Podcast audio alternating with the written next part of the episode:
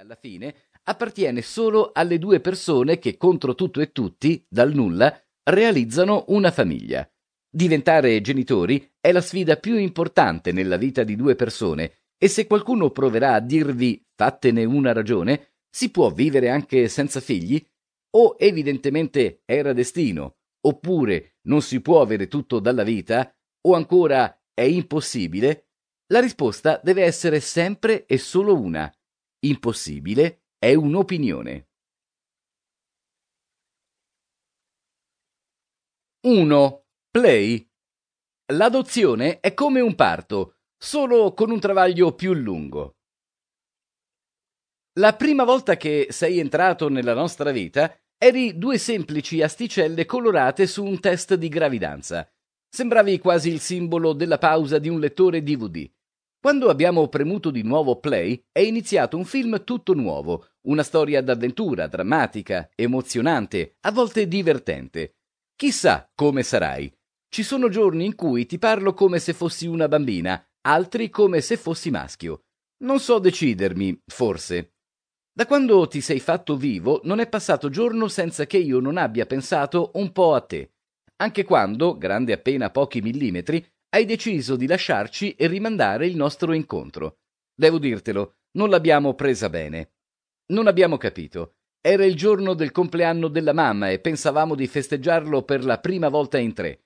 Siamo andati a fare l'ecografia per sentire il tuo cuore e vedere cosa combinavi dentro la sua pancia. Ma tu non c'eri più. Di te era rimasto un piccolo embrione senza vita. Sono cose che succedono, ci ha detto il medico durante la visita. Non avete idea di quante donne perdono il primo figlio. Beh, benvenuti nel club allora, ho aggiunto io nella mia testa mentre con gli occhi dolenti cercavo di incrociare lo sguardo della mamma per capire quanto stesse soffrendo. Poi il dottore. Pensi, signora, che per una donna su tre il primo tentativo di gravidanza è un fallimento. Signora, fallimento. Dove sono finiti quei due ragazzi che camminavano per i corridoi dell'università? Per una donna deve essere proprio dura, perché se io ho sentito dentro un grande vuoto, non posso immaginare cosa ha patito la mamma per far convivere questo stesso vuoto con ciò che restava di te, almeno finché non vi hanno separato. Raschiamento lo chiamano. Che ci vuoi fare? Noi italiani siamo specializzati nel trovare sempre le parole giuste nel momento sbagliato.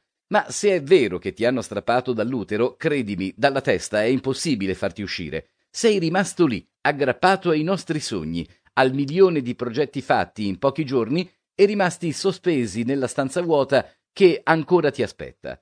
Ogni volta che ci passo davanti, immagino il tuo lettino, anche se finora l'unico che hai conosciuto è una barella del policlinico, una di quelle col metallo gelido pure d'estate.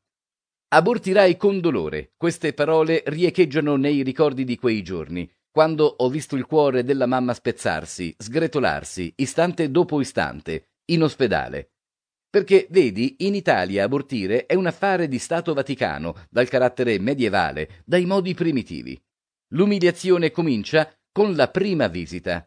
I medici, con cattolica sensibilità, mettono la donna a gambe aperte su un lettino per ispezionarla, neanche stessero pulendo una trota. Dopo il raschiamento, senti come ferisce questa parola anche solo leggendola?